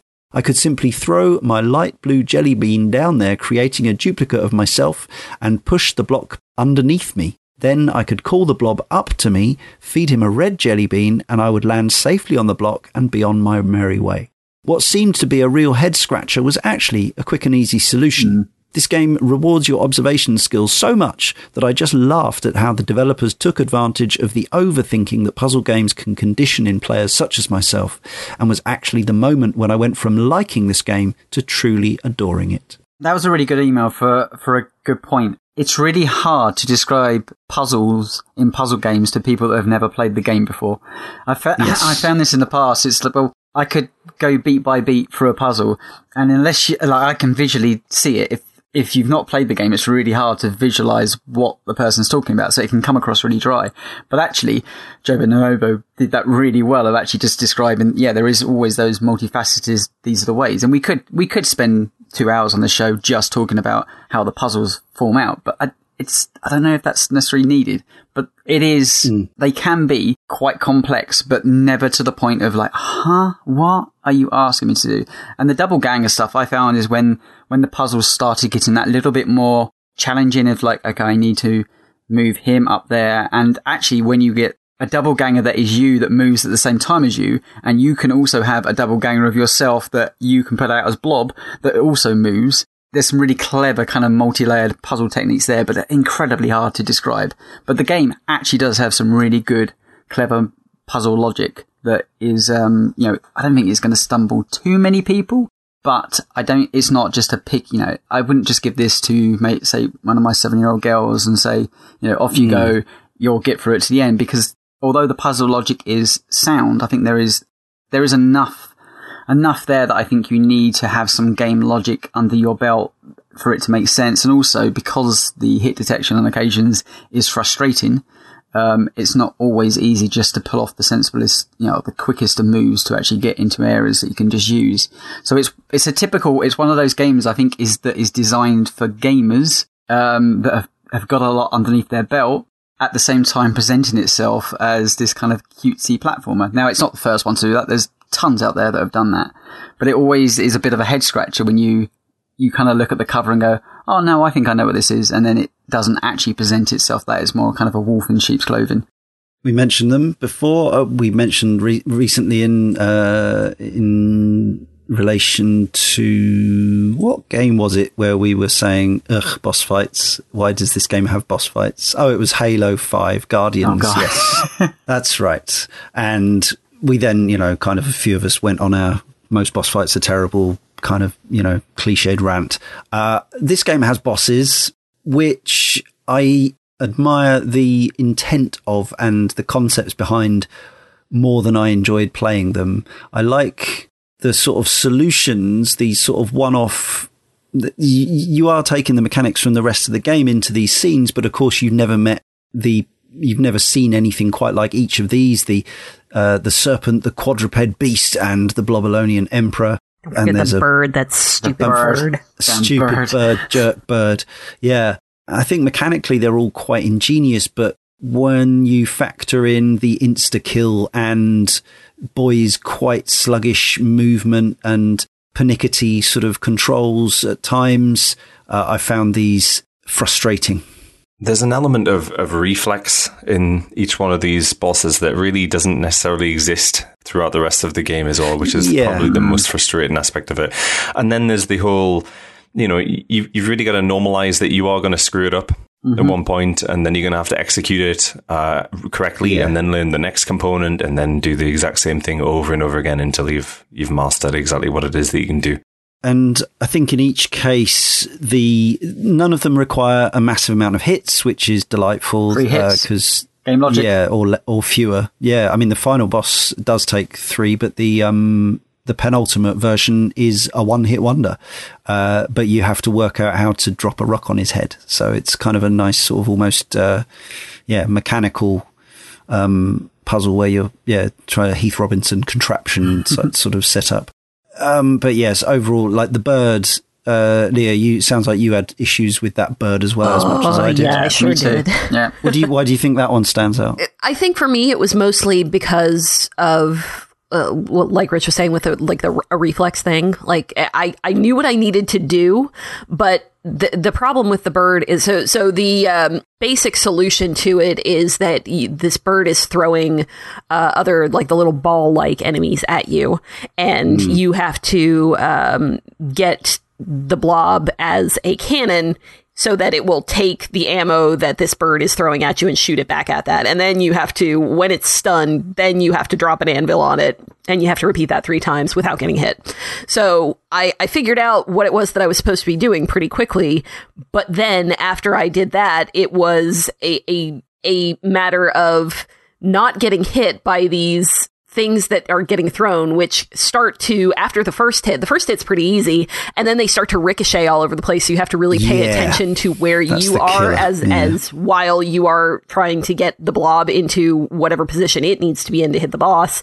And, uh, yeah, I, I had some, I had some issues with that. If I'd known then about the whole flipping the cannon thing, might it might have helped uh, quite a lot. Yes, yes the, the cannonball will miss, and I think that's really the yeah. the problem because mm-hmm. there's a yeah. sort of finite amount of cannonballs that you get before you need to expect an alternative attack, and and yeah, it's such a pain. Yeah, and weirdly, I I feel like those cannonballs go in a set direction, even though the the bird is in a different place. Like you, you, I found myself mastering the first and second wave, and that third wave, I took me ages to work out exactly where the cannon needed to be. And then the mm. cannon hmm. doesn't necessarily even, if you, you know, achieve that hit, the cannon might actually miss the bird because the bird's then flown to a different area of the screen, thus ruining yep. your run. I even had it yep. where it took me 10 times, I think, finally hit the bird, and then the bird landed on top of me as it died and uh, killed me. And I was like, I had I had the internal schooled, thing. internal schooled, internal schooled. like, I was like, oh! yeah. But, you know. well, I'm glad uh, that makes me feel slightly better. It sounds like your your experience and mine with this game has been quite similar from start but to it's, finish. Um, but they're, they're, they're doable. But it's well, yes. yes. Once again, it's That's you're playing what... a puzzle game, and then you you come against uh, mechanical boss fights, and they're maybe yeah weird juxtaposition again, but. I kind of thought it would be more of a an agreeable solution for me personally if the bosses had been less you are fighting one enemy and maybe more like a challenge level to where you are, you know, executing something more in line with the rest of the the gameplay. Mm. And I mean, maybe maybe not. Maybe it still would have been uh, unfortunate, but um, yeah, I, I, I, they weren't game breaking for me by any means. But I, I definitely spent a lot more time in boss fights than I did. But it, uh, anywhere else really. It's funny because I find that the, the final two boss fights are the ones where you do that kind of one hit wonder. Like it's really telegraphed what's coming from the top, and it's about just moving yourself, even even you're midway through completing an action. And and the final one, you know, once again, it's you know once you know that the the ground is going to raise with green slime, you can I can get on a space hopper and get out. Like you're going to die a couple of times working that logic, but it's fairly telegraphed. It's just the bird because it has that alternative attack and there's a lot going yeah. on screen at once. It just, it really, yeah, it, it fum, I, I, fumbled on that quite hard for a while. I was like, oh my yeah. God, don't let this be the thing. Like I've just completed Rayman.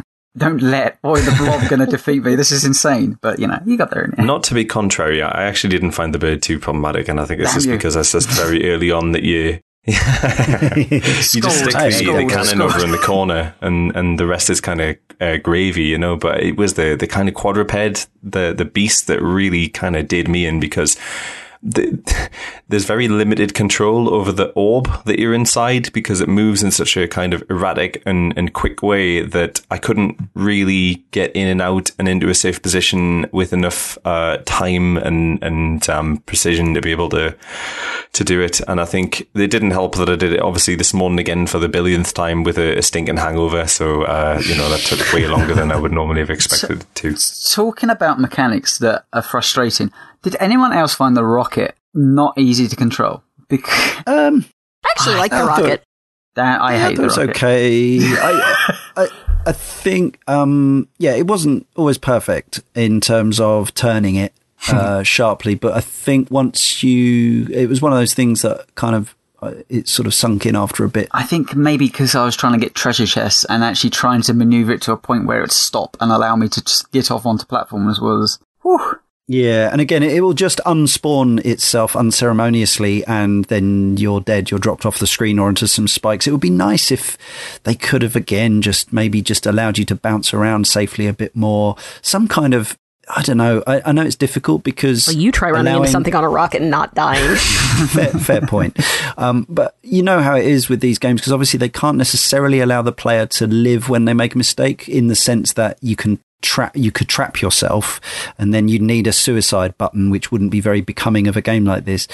But i did feel sometimes that in a game that has no time limits and no life counter to have one hit kill on permanently did feel a little bit you know a bit a bit punishing. i also never worked out what height i could jump or fall from and either survive or die. Ha Right, yeah. And it's quite grim. Uh, uh, it doesn't quite go through the Lara Croft thing, but it does effectively. You know that bit in uh, which uh, which of the Chris Nolan Batman movies is it where he drops the gangster? Uh, where he says, uh, you know, you, you, I think it's Eric Roberts, isn't it? He says, "You won't kill me from this height," and he says, "I'm counting on it," and drops the guy, and and he breaks both his legs. it's like that, only it's a six-year-old kid, so it's a bit, you know, yeah, we you you guys have talked about the death animations uh, a little bit, and I I just real quick I I did not mention this before, but I actually found them kind of distressing. Yeah. Yeah, because I mean it's it's not a gory thing or anything, but the kid no. just kind of crumples, and it's the it's, life just goes on. yeah, out it's, it's kind of sad. Yeah, yeah. Like not to, yeah, it could be triggering if you've suffered the wrong kind of trauma before playing this game. Horrible. Uh, the bosses, says Jobo Bonobo, were a particular highlight with a nice balance of puzzle solving and reflex dodging of their attacks. The only one I had real trouble with was the king in his throne room, as each time you died, you had to run down that long hall again and again and listen to his irritating laugh before each fight. Needless to say, the true final boss fight was very satisfying, punching his horrible face in with the neck. A fantastic way to end the game. Uh, yeah, I, I, mean, I thought it was okay, but the window of opportunity, and again, just that sort of slight pernicketiness with making sure the beans in exactly right place, going into the dial of jelly beans, and and so on and so forth. Uh, I, have there's a way around this. You know, you can actually punch back the um, like big blasts of energy that the final boss does in uh, what instead of the, the shield. Yeah, so you can basically just sit in a mech and just punch it back and then smash his teeth in as much ah, as you like. Ah, and can you fly up to the top? You certainly can, yeah. yeah. Oh my so god. actually quite... and are you fast enough to dodge all the things it drops, though? Uh, well, uh, are you fast enough? I don't know if that's a, a philosophical question, Nelly, or not. The, the, the, it is feasible, let's say that. Yeah. The marshmallow mech. Okay. Yeah. Right, and, and just on the um, the um, Blob King, that is a, a, sort of reimagining of the exact yes. same fight in, in the original 1989 version, albeit with a little bit more complexity. And I, I, forgot to mention this at the, the earlier point. You can get yourself into an unwinnable state on the 1989 version because the yeah. Blob is f- too far away enough for you to throw the bean. And so you have to try and trick the game into thinking that you're running and um, that's that's everybody. So uh, just another bit of jank there. Yeah, I noticed on that speed run uh, from 2014, it was uh, he. Uh, not only does he go through the end credits screen on his way to beating the game, which is Backwards. just so so so marvelous. Um, he also spawns the end boss on a screen, and then he says, "No, I don't like it there. I'm going to spawn it somewhere else." I didn't really understand what he was doing, how or why, but it was cool. We've sort of mentioned the bittersweet ending. Obviously, finishing a game normally comes with a certain amount of satisfaction, especially when you're on a time limit, like Tony and I were. Uh, the uh, there's a you know there's a sequence. As I say, I think the game wants to be ET, and maybe if I was a uh, you know wasn't a, a, a cold hard old uh, geezer in middle age, uh, maybe if I was some you know young sensitive sort, I'd have found the ending a bit more moving, but it was a bit like, glad that's done before before this show. Uh, yeah, so circumstances, but um, and then on the uh, the abstraction versions, there's a whole extra set of credits which uh, for which the music runs out way too early, and then you're just left with a slow scrolling set of credits. With May some... I read from my notes about the ending scene, if that's okay? Please. Written, the finale of the game sees Boy with Blob staring up at the moon. They laugh and play together before realizing that Blob must depart back to Blobolonia. He rockets off, leaving the boy alone to deal with his profound PTSD, all alone at six years old. yeah. Thanks for nothing, Blobbert. Perfect. That was the script they should have gone with. I mean, there are questions to be asked about uh, and answered about why this kid lives on his own in the woods and there are no adults. I like, Rick. I like Rich's version. I, am I'm sorry. Yeah. Jobo Bonobo finishes up with I was always somewhat curious about this game, seeing as it had an interesting concept and it being a reimagining of an old NES title made me extra curious as more modern technology and design sensibilities could possibly refine a unique idea into a truly special experience. For me, A Boy and His Blob achieves this admirably. Overall, A Boy and His Blob is an utter delight and one of the most fun experiences I've had with a puzzle game in a long time. If you're into puzzle platformers, this cute little adventure is highly recommended. we'll conclude momentarily. But we have three three word reviews. You may notice a theme. Uh, Andrew Elmore says, hug that blob. Jobo Bonobo says, aw, blob hug. Ha, King Rucker, more hugs, please. It's got a, it's a little cycle. We want no one we says anything about scolding. I'll have you know. yeah. yeah, fair play. Well, I'll never scold the blob, the, the blob, a blob again, nor will I ever. This, this guy, Ratso Albion, uh, scold, scold, scold. Yeah. Uh, so yeah, in conclusion, I'll go first. I think I am the least positive on this game overall. Uh, I certainly, you know, didn't have a terrible time with it, but I never got really hooked into it. There was a point, maybe, yeah, probably World Three of four, if you want to call it that, uh, where I think I had the I, I, got into a flow of, with with all the controls and started sort of reading the puzzles and the screen a bit better. Got into the minds of the developer, and I was in a nice, pretty space, fluffy alien planet place, which kind of made me feel nice. And um, and yeah, those levels were were cool. I could certainly see the the satisfaction and the merit in going for all the chests. As for doing all the challenge levels, I don't think there's. I don't think even me back in my teens with more free time and, and willpower and fewer games would have gone through all the 40 challenge levels. I think my, my patience would have run out long before that. Uh, but there are some really nice ideas in here. Um, it's essentially, uh, uh, although it could probably do with another lick of paint in terms of reading better on contemporary screens, I realize that would be a lot of work to add all the extra pixels in. Um, so it's probably not going to happen. Uh, but it's yeah, it's a it's a it's a nice it's a nice place to be in this game until it gets really dark and gnarly later on. And uh, yeah, some of the puzzle design I think is is really really clever. Um, unfortunately, some of the idiosyncrasies and and little moments of physical sort of jank um, mean that there are some frustrations. And while I think the bosses were quite inventive and well animated, the actual process of completing them, I it made me swear more than any game I've played for a long time. I'll put it that way.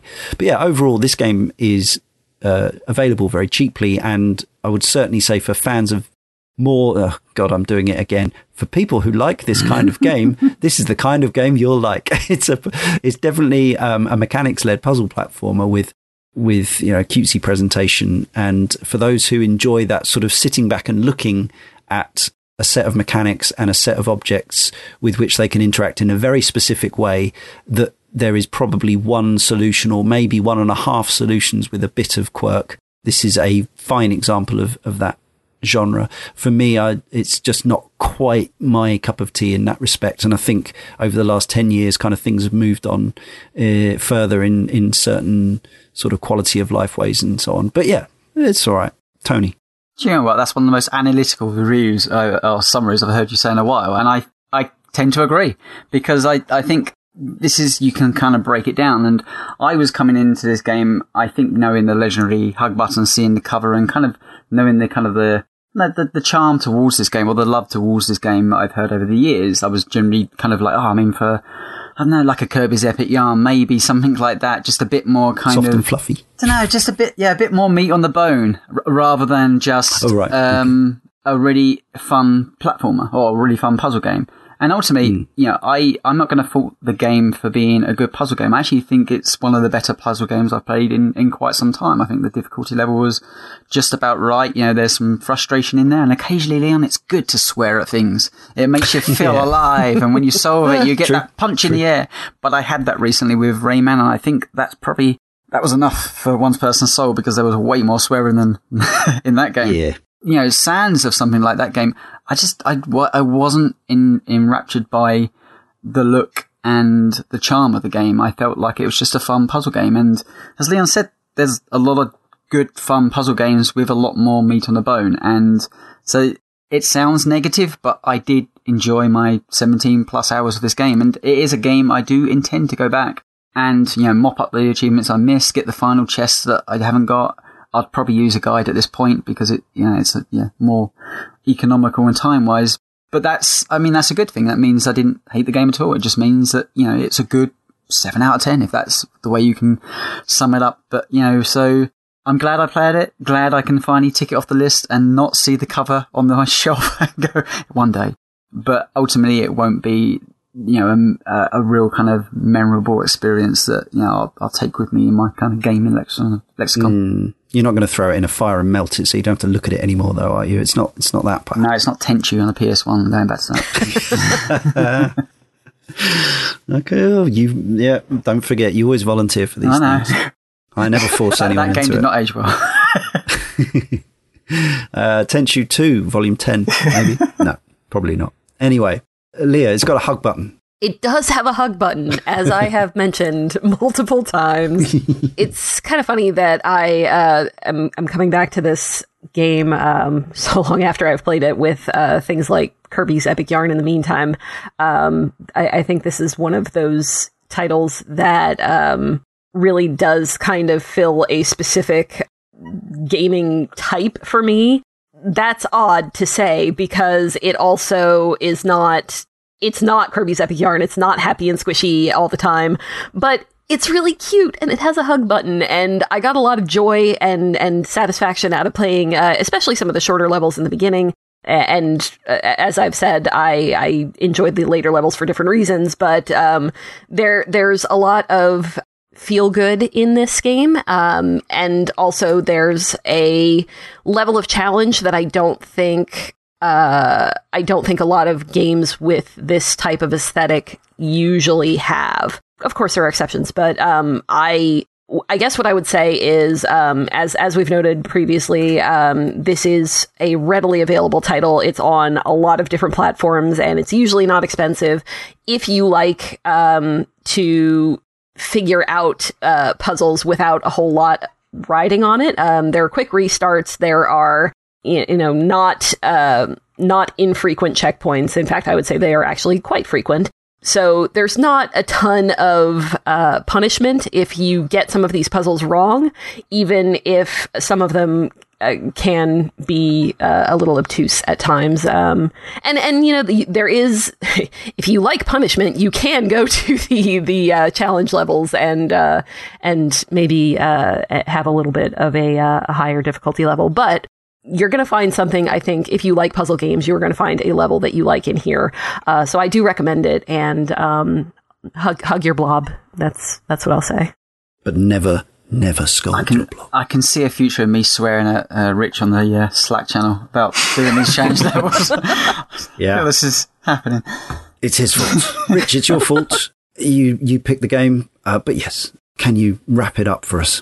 I'll certainly try, and and and I, I, just think it's important to say, like, I am really pleased to have brought this forward for consideration. I don't think it's yes. a game that normally uh, would kind of get the Cane and Rinse treatment, but um, it's something that's kind of very personal, and um, yeah, it, it means a lot to me. So um, yeah, I guess like in preparation for the show, when I was doing a lot of um, due diligence and some reading around it, I was surprised to see how divisive the game was because mm. my understanding that was it was probably going to be more universally positive, and I think the the reviews and, and the general consensus behind it, it seems to be that a lot of people are either disengaged by the central conceit of, of having to kind of maneuver through a platform with uh, like a, hmm. almost like a, a, sort of like cooperative quest with a, an AI partner, which usually tends to kind of draw the ire of a lot of people. But if like me, you're engaged in it then it kind of sticks and you're there throughout because for me personally, I believe it to have one of the most smoothest difficulty curves of any game I've ever played. And it just ramps up in a very nice and, and achievable way. Um, the animation is incredible and the artwork is is purposeful. Everyone and everything feels like it's well thought through and logical. The graphics are, are, pleasing and they're in tone with the, the 1980s game as well. And I actually find that the sort of sense of mild peril to be quite endearing you know, it isn't without flaws. You know, animations will lock you in place, and that's quite frustrating. There's some dubious hitboxes, like we talked about, and it seems to be a bit of a a weak port, I would say. Um, I think mm. the, the, the kind of fuzziness of it doesn't necessarily lend itself well to, to modern TVs. And mm. there's certain buttons that go disused. And I think there's maybe a more elegant way of utilizing some of the, the newer tech. Um, but really, the, the reason that it means a lot to me is because it's something that I enjoy with my family. I've got three kids, a 13 year old, a nine year old, and an, and an eight year old. And at separate points in their life, they've all enjoyed playing this game with me.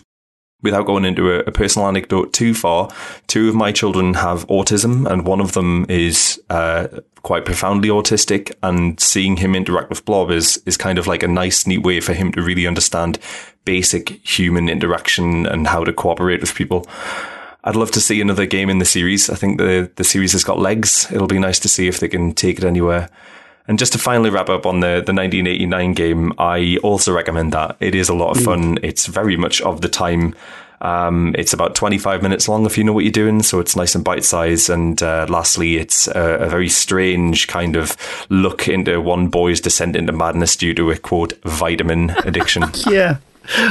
Wouldn't it be cool if they brought that to the Nintendo Online service? I don't know if there's any chance of that happening, but uh, he is open it's uh, there are some you know they do have some licensed titles on there. It's not all first party stuff, so it's not it's not out of the question. But anyway, uh, yeah, thanks for that, Rich, bringing uh, it's always good when people bring a title that's important to them personally. Would you put the just before we close the that big disparity in the reception to the the original Wii version in 2009 and the ports in 2016?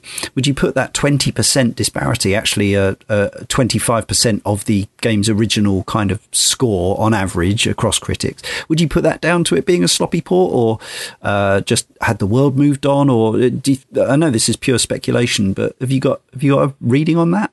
It's a it's a fascinating question, and and like I'll, I'll give my opinion and and preface it by saying I'm, I'm no authority on it. I, I think it really comes down to the idea that it reeks a little bit of, of mobile gaming in the early 2010s. Like I, I, said a little bit earlier, it's in, in bite sized chunks. And so there's not necessarily a nice sort of elegantly woven thread from, from one level to the next. Mm-hmm. I think maybe people are probably turned off at the idea of, of playing what is ostensibly a mobile game or feels like a mobile game mm. as a hmm. real port. But look, it's two pounds. Like, go and just go and do it. It's a lovely game.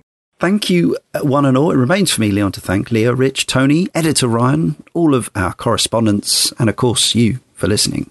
And next time, in issue 440, talking about uh, frustrating boss fights, I'll hand over to Darren for our Jet Force Gemini podcast.